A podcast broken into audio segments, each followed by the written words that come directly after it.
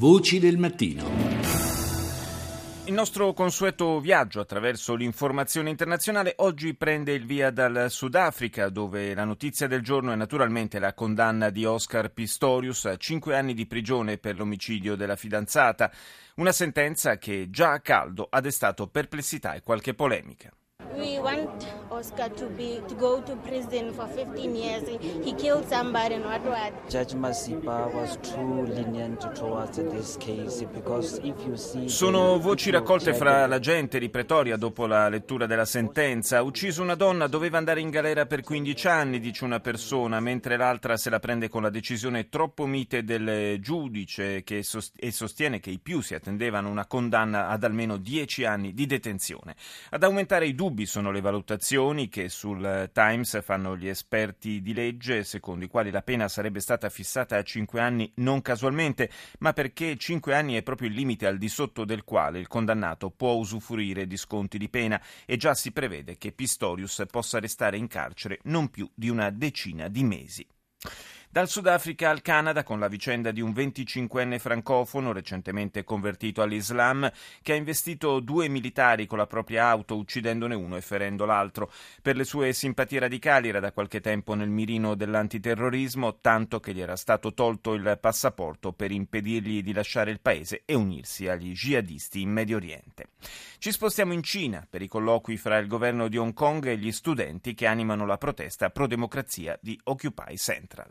Our feeling towards the meeting today would be well quite uh, complicated. Well, it is kind of a peaceful meeting, uh, and the aim of the federation why we are here today. I nostri sentimenti riguardo all'incontro di oggi, hanno detto i rappresentanti degli studenti in conferenza stampa, sono complessi. È stato un confronto sereno, ma fin qui non abbiamo ricevuto dal governo alcuna proposta concreta. Il South China Morning Post rileva come le parti siano rimaste sostanzialmente ciascuna sulle proprie posizioni riguardo alle regole da seguire per l'elezione del prossimo leader di Hong Kong nel 2017.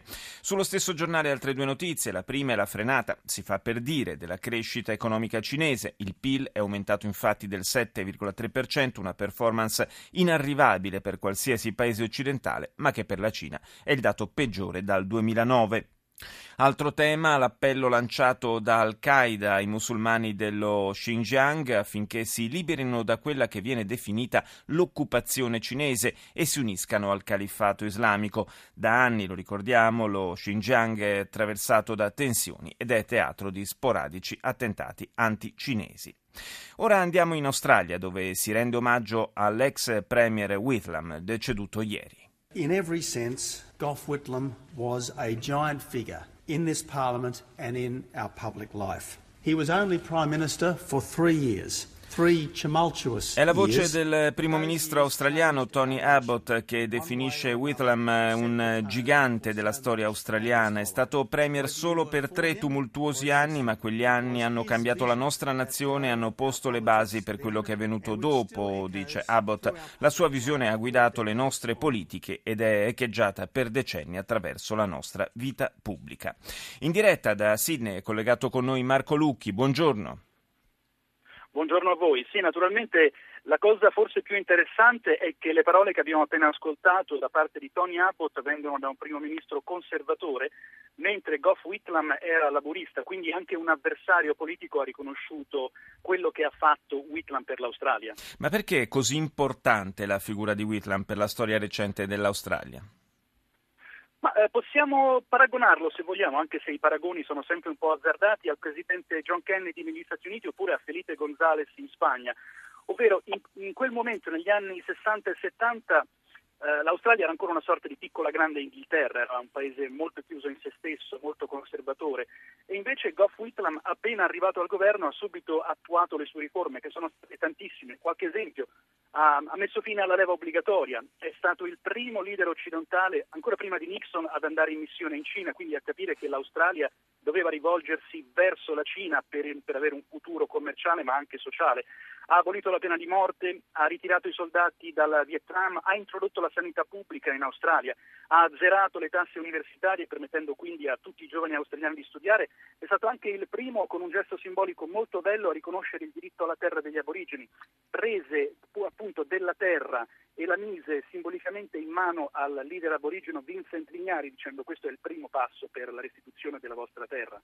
Beh, davvero pensare che in tre anni abbia cambiato così il, l'assetto della politica australiana e veramente posto le basi per un'Australia moderna fa abbastanza impressione. Eh, di tutt'altro genere, la seconda notizia di cui vorrei parlare con te riguarda la storia un po' inquietante ma eh, per la verità abbastanza ormai frequente, ci sono altri esempi analoghi in Occidente, dicevo la storia di un ragazzo che è uscito di casa dicendo alla madre che sarebbe andato a pescare, invece si è arruolato nelle file dell'ISIS.